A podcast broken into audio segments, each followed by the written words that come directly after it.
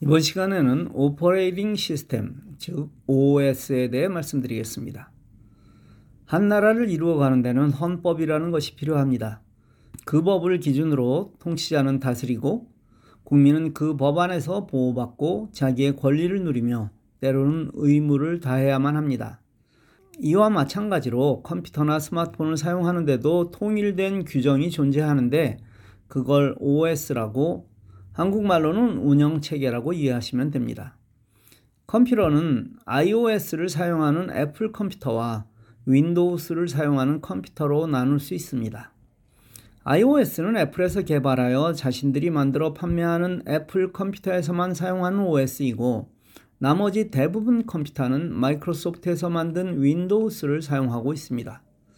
따라서 이 윈도우스를 사용하는 컴퓨터를 만드는 삼성, LG, 대만, 중국, 미국의 모든 회사는 사용료를 마이크로소프트에 지불하고 있는 것입니다. 여기에 불만을 품은 그룹이 무료로 만든 OS가 리눅스라는 것입니다. 정리하면 OS는 iOS, 윈도우스, 그리고 리눅스가 있습니다. 그리고 각 회사는 새로운 기능이 추가되거나 보안의 문제를 해결할 때마다 새로운 버전을 발표하고 있습니다. 물론 스마트폰에도 OS가 있습니다. 아이폰은 애플의 스마트폰용 iOS를, 그리고 모든 스마트폰은 구글에서 만든 안드로이드라는 OS를 사용하고 있습니다. 물론 미국이 중국의 화웨이에 제재를 가하여 구글의 안드로이드를 사용하지 못하게 하자 자신들이 만든 OS를 사용하는데, 이건 중국 내에서만 사용할 수 있기에 우리가 다룰 필요는 없습니다. 운영체계가 다르다는 것은 사용 방법이 다르다는 것을 뜻합니다.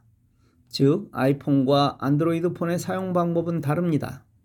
따라서 아이폰 사용자가 삼성폰으로 바꾸었을 경우, 또 이 반대의 경우 사용 방법을 익히는데 적어도 열흘은 고생해야만 합니다. 그러나 만일 내가 중국폰을 사용하고 있었는데 삼성폰으로 바꾼다면 무리 없이 바로 적용할 수 있는 것은 같은 OS를 사용하고 있기 때문입니다. 그럼 나는 어떤 스마트폰을 사용하는 게 유리할까요? 스마트폰을 사용한다는 것은 앱이라고 부르는 프로그램을 사용하는 것을 말합니다.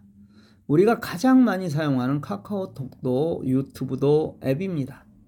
단일 프로그램을 사용하는 데는 아이폰이든 삼성폰이든 문제가 없습니다. 물론 아이폰의 정책이 극히 폐쇄적이라 카톡 사용에서도 불편한 점이 있는 것은 사실이지만 이것까지는 그냥 넘어갈 수 있습니다. 스마트폰을 잘 사용하는 사람은 스마트폰 하나만 사용하지 않습니다. 태블릿도 사용하고 컴퓨터도 사용합니다.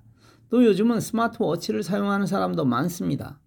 이 모든 것이 연계하여 사용해야 하기에 내가 다른 어떤 것을 사용하고 있는 것에 따라 어떤 스마트폰을 사용하는 것이 유리한지 판단해야 합니다. 즉, 내가 애플 컴퓨터, 아이패드, 애플 워치를 가지고 있다면 당연히 내 스마트폰은 아이폰이어야 합니다. 그러나 아이패드가 아닌 태블릿과 윈도우 컴퓨터, 그리고 안드로이드 워치를 사용한다면 당연히 안드로이드 폰을 가져야 합니다. 그런데 이런 분류 외에도 중요한 것이 있습니다. 소프트웨어 생태계라는 것이 바로 그것입니다. 이 생태계 중 가장 중요한 것이 클라우드입니다. 클라우드에 대해서는 나중에 아주 자세하게 그리고 깊게 배울 터이지만, 이 클라우드의 대명사는 구글 드라이브입니다. 이 구글 드라이브는 아이폰 사용자도 반드시 사용해야 하는데, 이것을 만든 곳은 구글이고 구글에서 만든 OS가 안드로이드니 당연히 삼성폰을 가진 사람들이 이 구글 드라이브를 사용하는데 유리하고 편리합니다.